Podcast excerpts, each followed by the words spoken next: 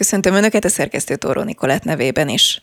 Október 23-a van a Forradalom és Szabadságharc emléknapja. Idehaza, állítólag a 80-as évek végén a rendszer gyengülésével párhuzamosan kezdett 56 valódi története nyilvánosságot kapni, hogy mi a jelentősége ma, mi az üzenet, és mire emlékszünk, erről is fogunk beszélgetni Katona Csaba történésszel, a BTK Történet Tudományi Intézetének tudományos munkatársával. Köszöntöm!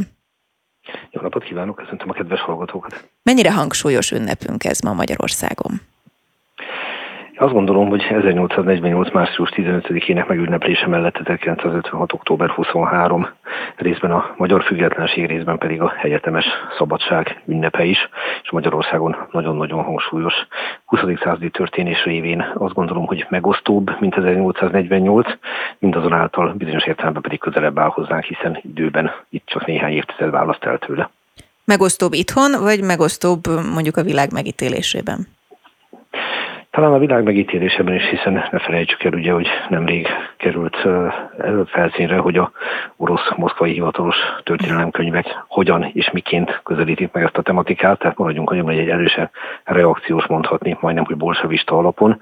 Itt Magyarországon pusztán annyiban megosztó, hogy kik alkották a forradalmárok vezető erejét, hogy a pesti srácokra helyezzük a hangsúlyt, vagy pedig a politikusokra, élen Nagy Imrével, a forradalom miniszterelnökével, de alapvetően abban nem hiszem, hogy van vita, hogy egy mindenki által gyűlölt, működésképtelen hatalom ellen fogtak össze. Nagyon fontos dolog, hogy nagyon különböző emberek, tehát a legitimista királypártiaktól kezdve a tisztességes kommunistákig mindenki úgy ítéltem, aki ezt így nem lehet tovább csinálni. Tehát a elnyomó, a rettenetes, egypártrendszeri uralom ellen való felkelés, később forradalomnak a összetartó ereje az volt, hogy ezt nem akarták tovább.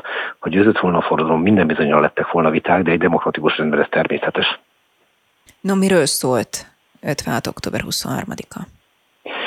Magyarországon egy sztálinista típusú berendezkedés alakult ki, amit ugye leginkább Rákosi Mátyás nevével szokás fémjelezni, de ne felejtsük el például Gerő Ernő nevét se, aki szintén nagyon kultikus figurája volt ennek az időszaknak.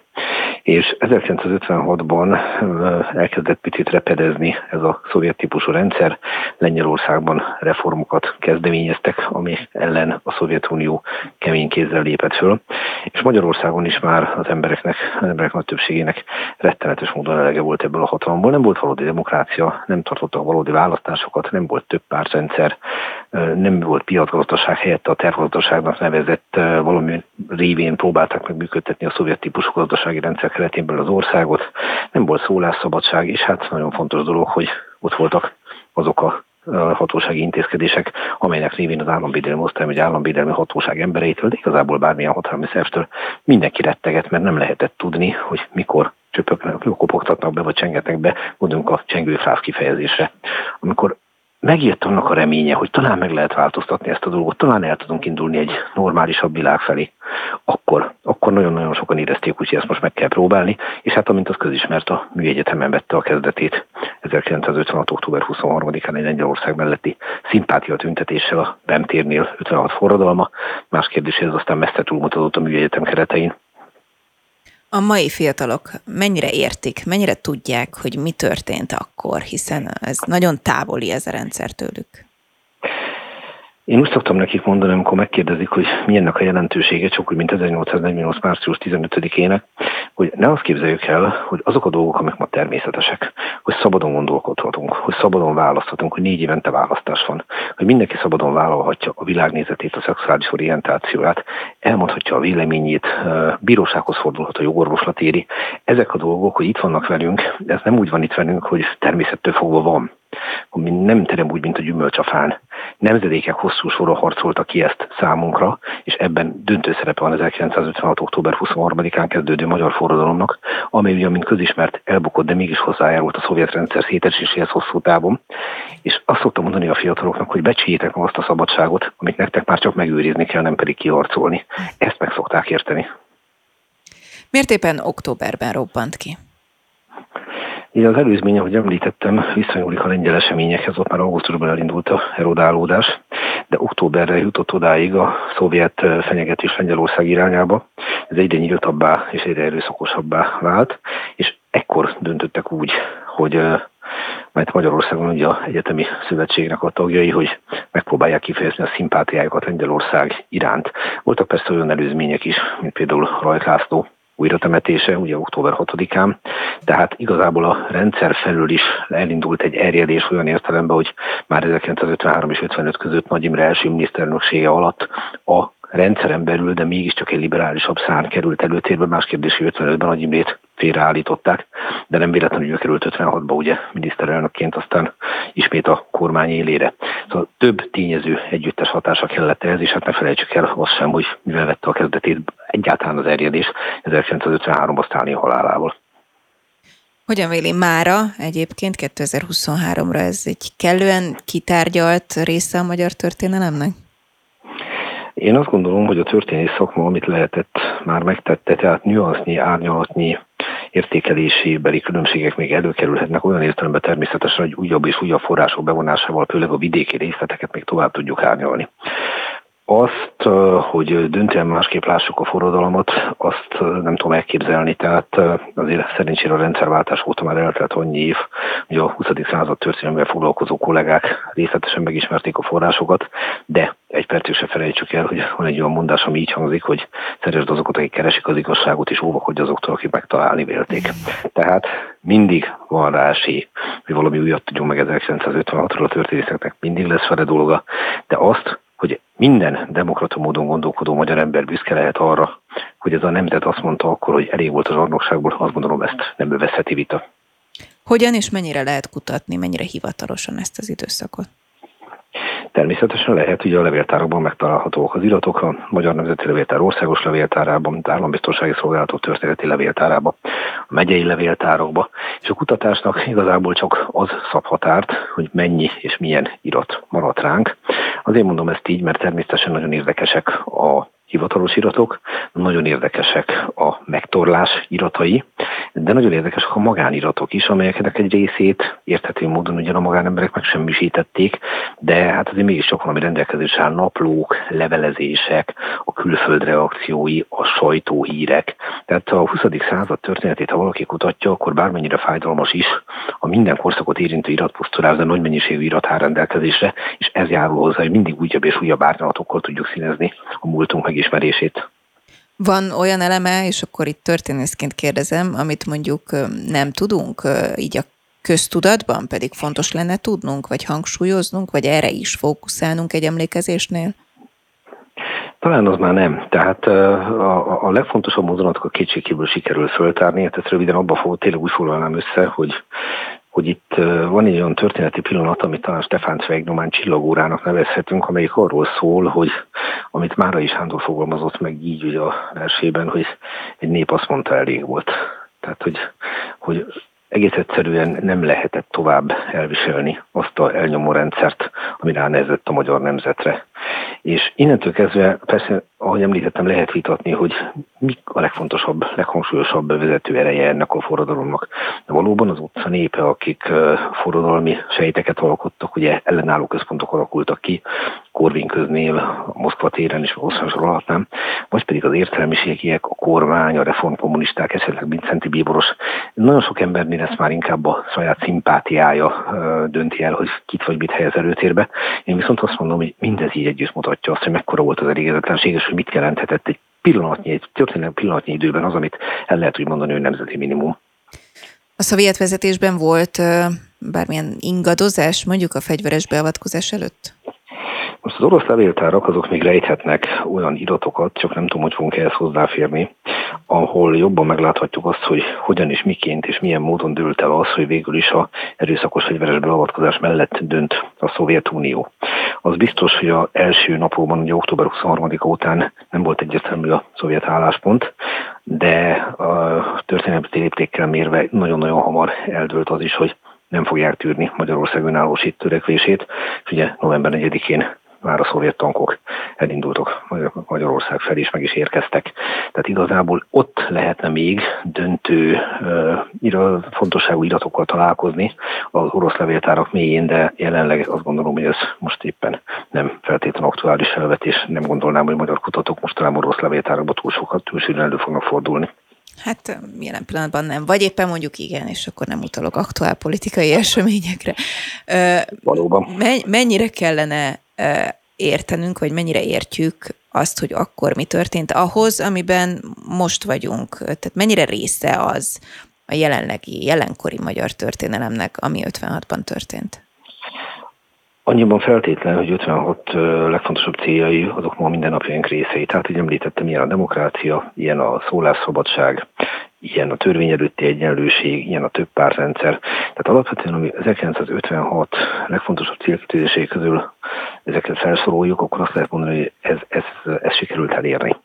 És itt látunk ugye egy történeti folytonosságot, amikor arra gondolok, hogy már 1848-ban megfogalmaztak olyan gondolatokat, amik a mai napig alapvető részei a gondolkodásunknak és a mindennapi életünknek, és 1956-ot nem véletlenül hasonlítjuk össze 1848-al, bő 100 év elteltével megint csak a demokratikusabb, szabadabb világ felé akart Magyarország elmozdulni, és ha akkor nem is sikerült, de hát 1990-től a részei vagyunk. A politika szeret hivatkozni történelmi eseményekre, no de pláne mondjuk 56-ra, mennyire tudja használni azokat az értékeket a mai magyar politika, és itt most nem kormánypártról vagy ellenzékről, hanem en bloc politikáról beszélek. A politika általában véve a történelmet alapanyagnak tekinti. Itt a politikának van egy célja, és most valóban teljesen mindegy, hogy a kormánypártról vagy ellenzékről beszélünk, és nagyon gyakran előfordul, hogy a politikus mondandóját legitimizálni kísérli meg a múlt történéseivel. Tehát amikor elhangzanak ilyen mondatok, hogy mert meg fogjuk valósítani Kossuth Lajos célkitűzéseit, vagy pártunk egyértelműen vallja azt, amit 56 forradalmárai. Ez mindig nagyon-nagyon jól hangzik, és így a hitelesség látszatát kölcsönzi. Tehát maradjunk annyiban, hogy az a kifejezés, ami így hangzik, hogy emlékezett politika, az ugye pontosan azt mutatja meg, hogy hogyan igyekszik minden politikai erő bármilyen történeti esemény, így 1956 emlékét is valamilyen mértékig a maga képére formálni. A történésznek ezektől távolságot kell tartani, viszont nagyon érdekes történészi kutatási terület megnézni azt, hogy ki, hogyan, miért akarja értékelni, vagy átértékelni a múltat. Ön végzett ilyen típusú kutatást?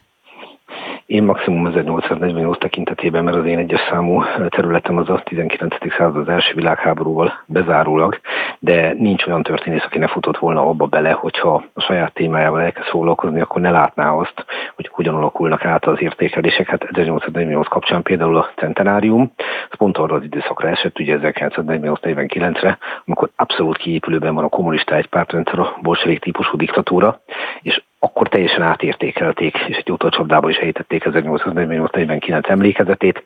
Ekkor lett abból a forradalomból egy olyan elképzelt népfelkelés, ahol a parasság küzd elsődlegesen. Hát ez nem egészen így volt.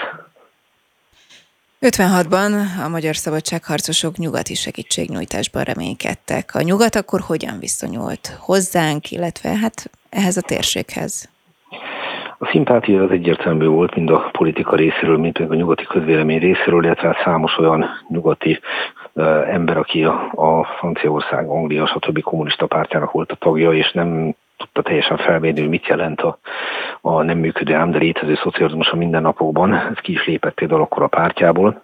De az, hogy a politikai beavatkozásra kerüljön sor Magyarország mellett, annak nem feltétlen volt realitása, úgy is mondhatnám, hogy nem volt realitása. 1945 után Magyarország egyértelműen a szovjet érdekszférába került, és abszolút mértékig számolni kellett azzal a lehetőséggel, hogy amennyiben valódi segítségnyújtás érkezik, tehát nem segélyek, meg nem rádióüzenetek, hanem mondjuk katonai beavatkozás, akkor a harmadik világháború veszélyét vetíti előre. Ezért aztán ennek valódi realitása nem volt. Az akkori események hogyan hatottak az utána következő külpolitikánkra, és látja ennek egyébként a mai magyar külpolitikában nyomait? Talán annyiban igen, hogy még a magyar külpolitika is visszaszokott hivatkozni arra, hogy 1956-ban mekkora hozzájárulása volt a akkori magyar forradalomnak a szovjet világ lebomlásához, tehát ahhoz a folyamathoz, ami ugye azzal ért véget, hogy a Szovjetunió helyébe lépett a független államok közössége, majd pedig önálló államok, ugye Oroszország, Litvánia, Ukrajna, stb. Jöttek létre.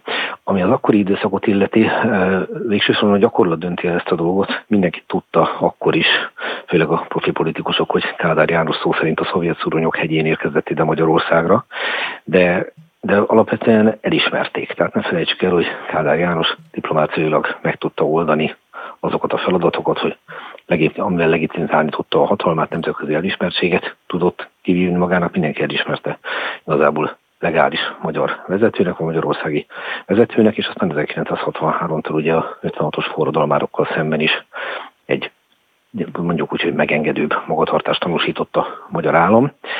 Ilyen értelemben tehát azt lehet mondani, hogy nem történt az meg, amit morálisan elvárhattunk volna, hogy az 56 forradalmának leverésében, illetve a halálos ítéletekben főszerepet játszó Kádár János és kormánya nemzetközileg elszigetelődik. Ezt nem várhattuk nyilván a béketábortól, nyugattól morálisan el lehetett volna várni, mert hogy mondani szokták, a politika nem érdem, hanem érdekek mentén dől el. A Kádár korszak ellenforradalomnak nevezte 56-ot.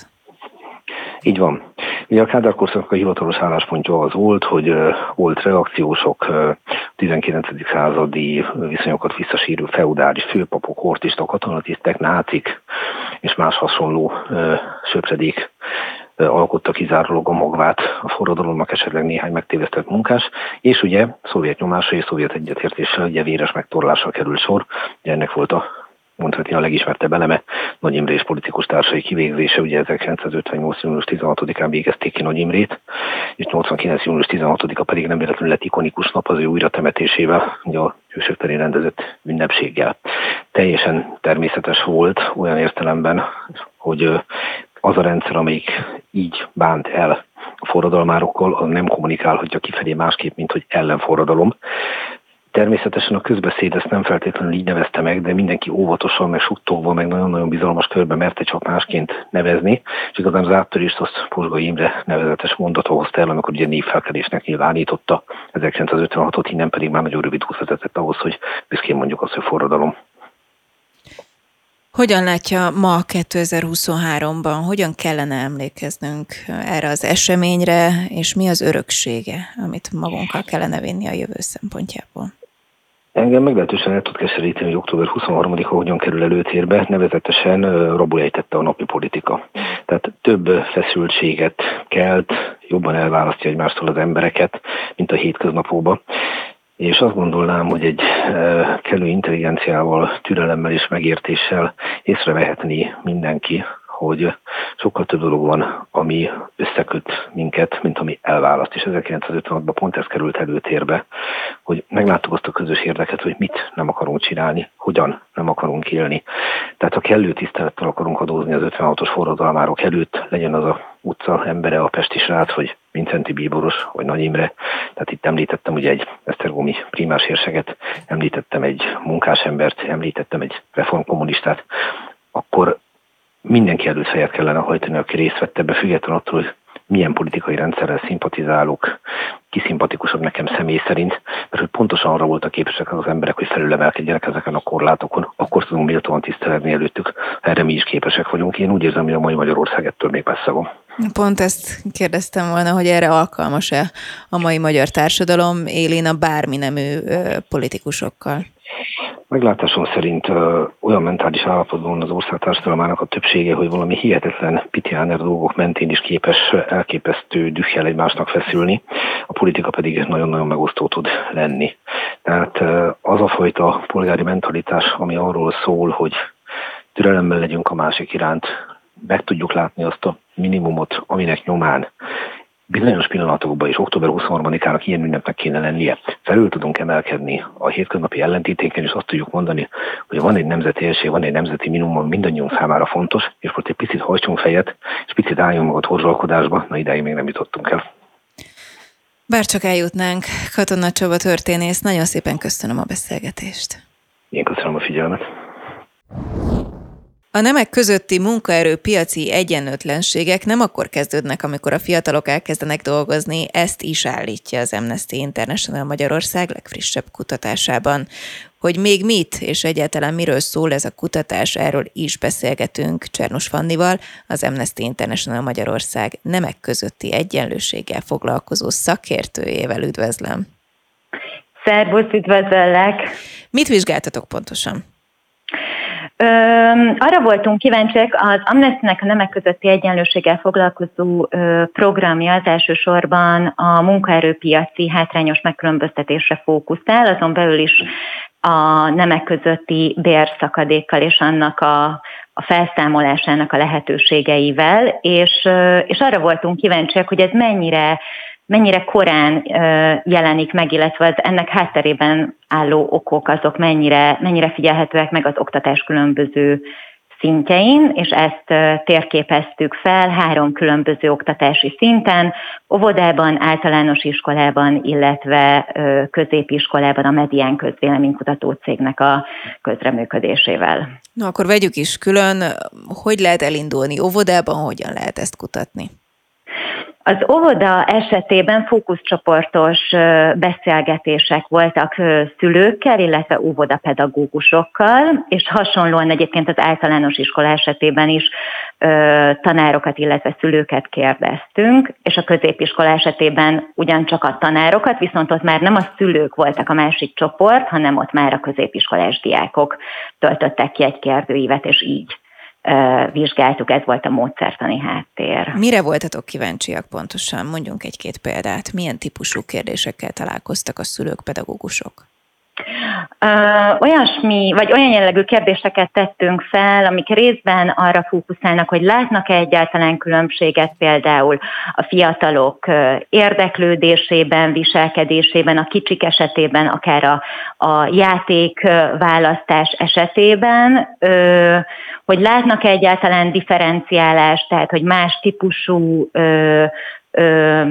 viselkedésmódot, vagy más típusú hozzáállást a gyerekekhez, akár a pedagógusok, akár a szülők részéről nem alapján, és hogy szerintük egyáltalán mi az, amire szükség lenne ahhoz, hogyha ezek a különbségek megjelennek, hogy ezek a különbségek ne jelenjenek meg ennyire erőteljesen.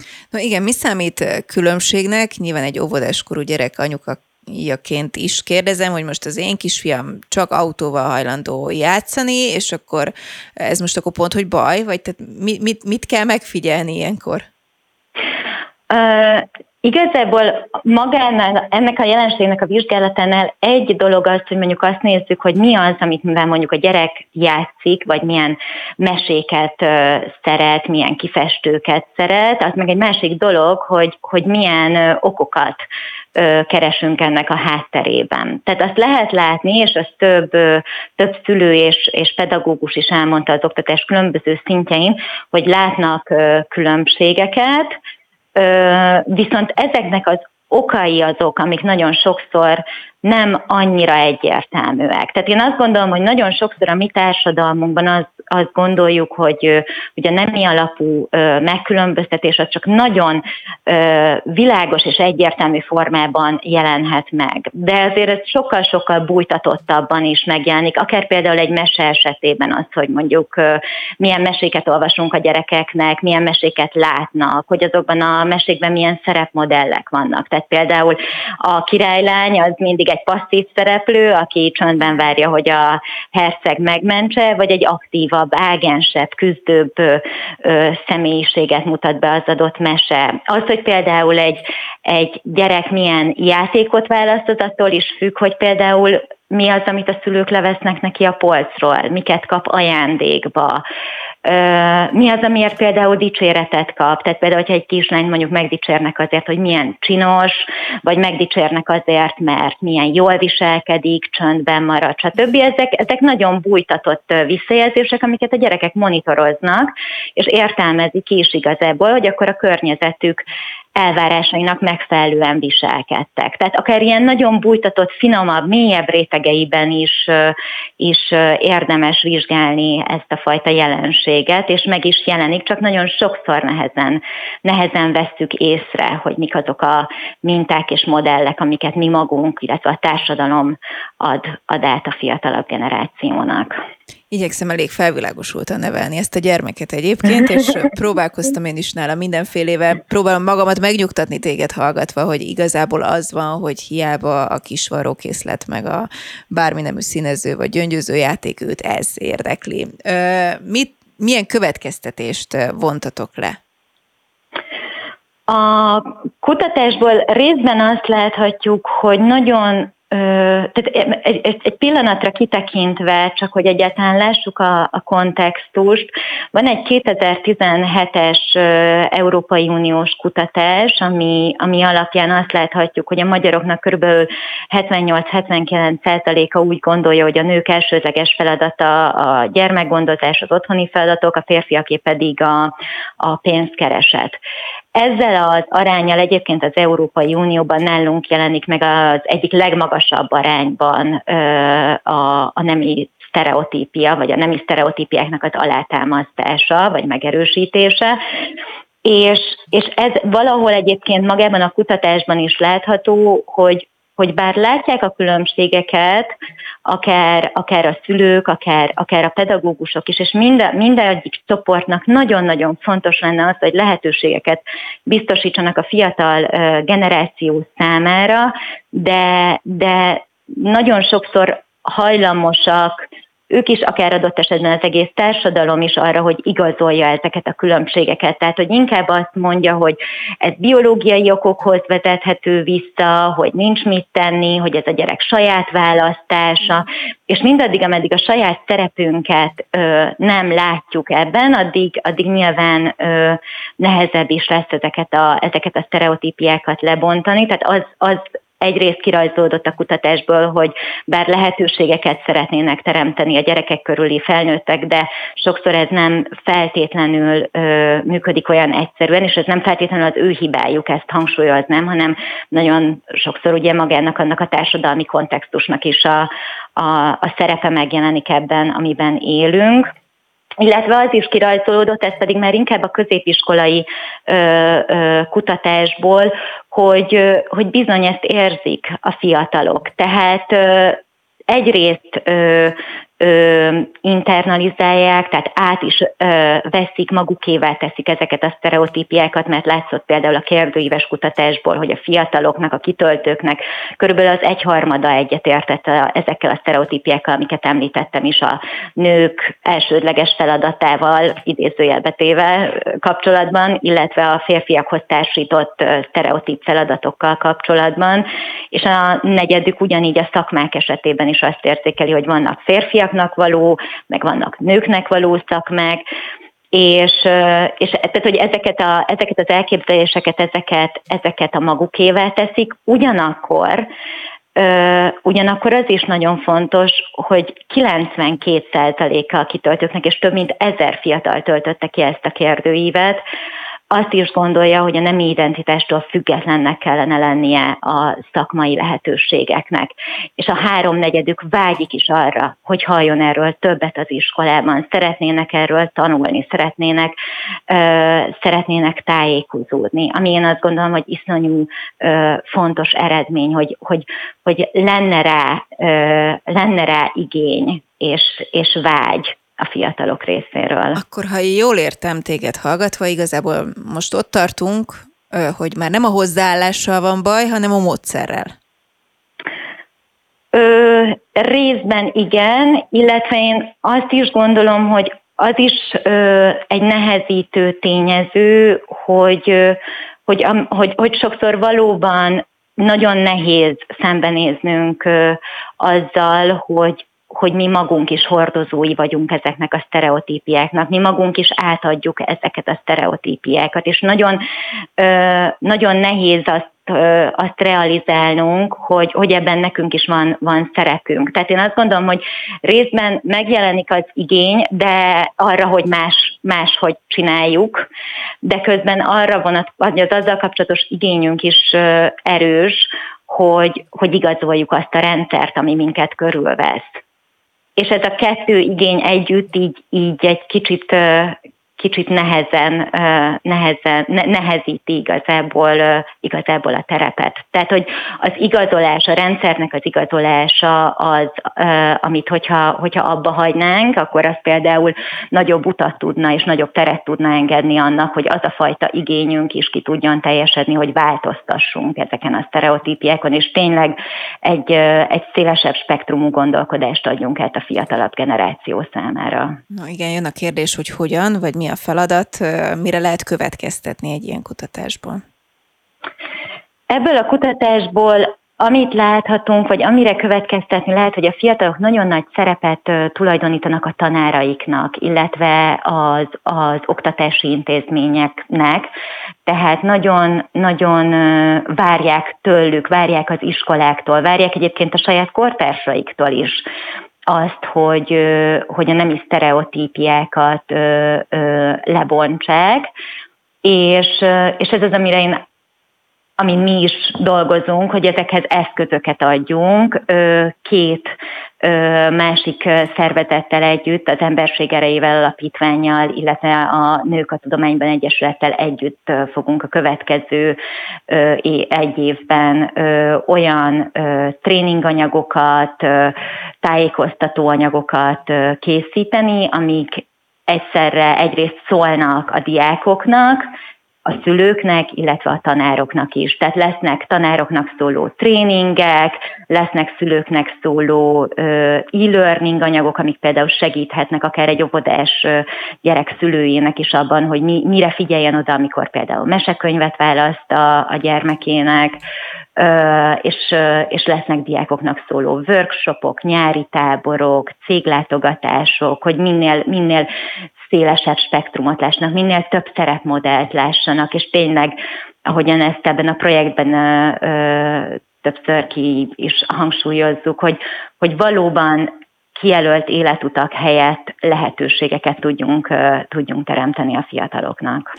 Nyilván nem engedlek el anélkül, hogy nem mondjunk egy-két konkrét ilyen típusú tippet, úgyhogy szeretnék hallani párat. Tessék, hogyha mondjuk mesekönyvet választok, én általában egy olyan hálózathoz szoktam járni, ahol külföldről behozott mesekönyvek vannak javarészt, és mondjuk akár északi országok mesekönyvei, akkor mi az, amire figyeljek, vagy amire fókuszáljak? Mi kell egy óvodáskorú gyermeknek? Nagyon fontos például odafigyelni arra, hogy mennyire divers, mennyire sokszínűek például a karakterek. Akár az illusztrációk tekintetében is, vagy például akár csak azt, hogy mondjuk egy női karakter milyen sokszor van megnevezve például a mesében, hogyan jelenik meg, milyen érdeklődési köre van, milyen tulajdonságokkal van ő felruházva.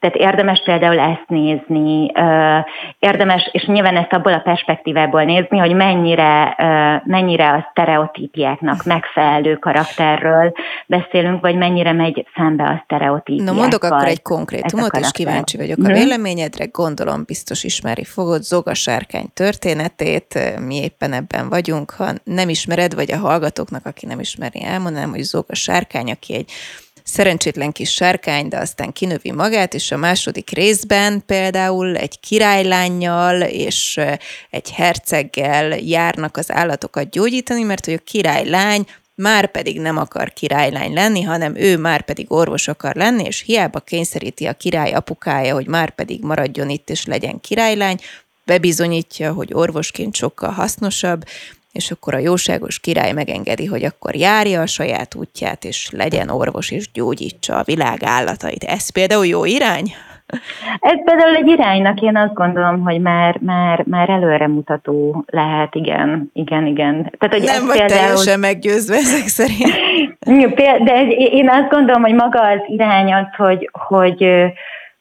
hogy egy olyan karakter, vagy olyan karaktereket mutatunk be, akik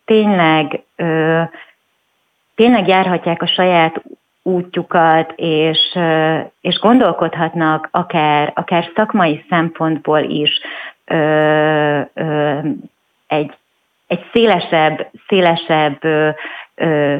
spektrumban. Én azt gondolom, hogy az már mindenféleképpen előrevetítő, előrevezető, hiszen igazából, és azért is nagyon fontosak ezek a szakmaválasztások, akár például ebben a mese, vagy ennek a mesének az esetében is, vagy más esetben is, mert a nemek közötti bérszakadék mértéke, ami egyébként még mindig nagyon-nagyon jelentős Magyarországon, 17-18% közé tehető, és ami még elkeserítőbb az, hogy az elmúlt több mint 10 évben nem is nagyon változott ez a különbség. Ennek például az egyik nagyon meghatározó oka az úgynevezett szakmai szegregáció. Tehát, hogy vannak olyan szakmák, amikben nagyobb arányban dolgoznak nők, és vannak olyan szakmák, amikben pedig nagyobb arányban dolgoznak férfiak. Például akár mondjuk kiemelhetjük az informatika területét, vagy mondjuk az egészségügy és a pedagógia területét. És hogyha ezeket a szakmákat megnézzük, akkor vagy elég egyszerűen csak fölmenni a KSH-nak az oldalára, megnézni, hogy milyen átlagfizetések vannak ezeken a területeken, láthatjuk azt, hogy azokat a területeket, ahol inkább férfiak dolgoznak, sokkal-sokkal jobban megfizetik. Illetve nagyon sokszor mind a társadalmi, mind a gazdasági megbecsültsége nagyobb, mint például azoknak a területeknek, ahol zömében nők dolgoznak, miközben én azt gondolom, hogy akár a tanári pálya, vagy akár az egészségügyi pálya mind annyira alapvető fontosságú pálya és terület egy társadalom szempontjából, hogy az nagyon-nagyon elkeserítő és felháborító, hogyha alul fizetett. Tehát például ezért is mondom azt, hogy mondjuk azt, hogy milyen szakmai jövőképet fest akár egy könyv, vagy egy szülő, vagy egy tanár a gyerek felé, az már nagyon-nagyon nagyban tudja befolyásolni akár azt is, hogy később milyen anyagi helyzetben lesz, mennyire lesz anyagilag függő helyzetben, vagy mennyire tud önálló lenni, mennyire tud kibontakozni, úgyhogy ezek mind-mind nagyon-nagyon erőteljesen összefüggnek egymással. Ebben egyébként hogy állunk, hogyha össze kell hasonlítani Magyarországot? A környező országokkal is érdekes lehet, de hát mondjuk Európa szempontjából no, de pláne. A szakmai szegregáció az elég sok országban megjelenik, azért többen, tehát hogy azért vannak, akik mondjuk jobban felveszik a kesztyűt ez ügyben, tehát azért ugye láthatjuk, hogy Magyarországon például a pedagógusok helyzete az hogyan alakult itt, főleg mondjuk akár az elmúlt néhány év sztrájkjaiból vagy tüntetéseiből is kiindulva. De ugye ez alapvetően elmondhatjuk, hogy egy általánosabb probléma mondjuk ez a fajta szakmai szegregáció, amivel viszont különösen elég pocsékul állunk Magyarországon, az a különböző pozíciók közötti különbség. Tehát azt lehet látni, hogy Magyarországon iszonyatosan alacsony arányban vannak nők vezető pozícióban, mondhatjuk, hogy az Európai Unióban az egyik legalacsonyabb arányban, és a politikai döntéshozatalban is. Tehát ez az, amit például az EU-s kutatások a power, vagyis hatalom kategóriába szoktak sorolni, és ebben a kategóriában 2015 óta Magyarország áll az utolsó helyen az Európai Unióban. Tehát, hogy a karrier és a pozíciók közötti különbség az nálunk a legkiélezettebb az EU-ban. Az a folyamat, amiről beszélünk, nem egyik percről a másikra megváltoztatható. Mennyi idő kellene ahhoz, hogy más típusú gondolkodást ültessünk át a szülőkbe, a gyermekekbe? Ez biztos, hogy egy hosszabb folyamat, és időigényes, és szükség van arra, hogy szembenézzünk ezekkel a problémákkal, szükség van arra, hogy észrevegyük a saját szeretünket, vagy feladatainkat is ezzel kapcsolatban. Tehát biztos, hogy egy hosszabb folyamatról beszélhetünk, de vannak megküzdési stratégiák, amik például tudják gyorsítani ezt a folyamatot, és erre egy jó példa, mondjuk, hogyha a nemek közötti bérszakadék problémájáról beszélünk, például a transzparencia, az átláthatóság eszköze. Az egy egészen hatékony első lépés tud lenni annak érdekében, hogy szembenézzünk ezekkel a problémákkal, és ezen egyébként dolgozik is az Amnesty most már az elmúlt több mint 3 évben, és nagyon sokat foglalkozunk a bértranszparencia kérdésével és lehetőségeivel, illetve hát ugye most már lassan, néhány év múlva Magyarországnak is muszáj lesz lépéseket tenni ezzel kapcsolatban, hiszen idén elfogadták azt az irányelvet, azt az EU-s irányelvet, mely szerint a 100 fő fölötti cégeknek kötelező lesz nyilvánosságra hozni a bérszakadékra mutató adataikat. 2026 nyarán kell ezt legkésőbb átültetniük a tagállamoknak, és 2027-től már jönnek majd az erre vonatkozó adatok, úgyhogy ez egy másik olyan terület, amivel egyébként foglalkozunk, és amiben segítséget nyújtunk a cégek, munkáltatók számára, illetve a munkavállalók számára is, például a jogtudatosításon keresztül. Tehát ez például egy hatékony eszköz lehet, egy hatékony első lépés lehet ahhoz, hogy elkezdjünk ezzel a problémával szembenézni, és együtt több szinten, egyéni, vagy céges, szervezeti szinten, vagy adott esetben talán akár országos szinten is tegyünk ezen a probléma ellen, és valóban, ahogyan mondtam is, lehetőségeket teremtsünk. Csernus Fanny, az Amnesty International Magyarország nemek közötti egyenlőségével foglalkozó szakértője. Köszönöm szépen a beszélgetést. Köszönöm szépen.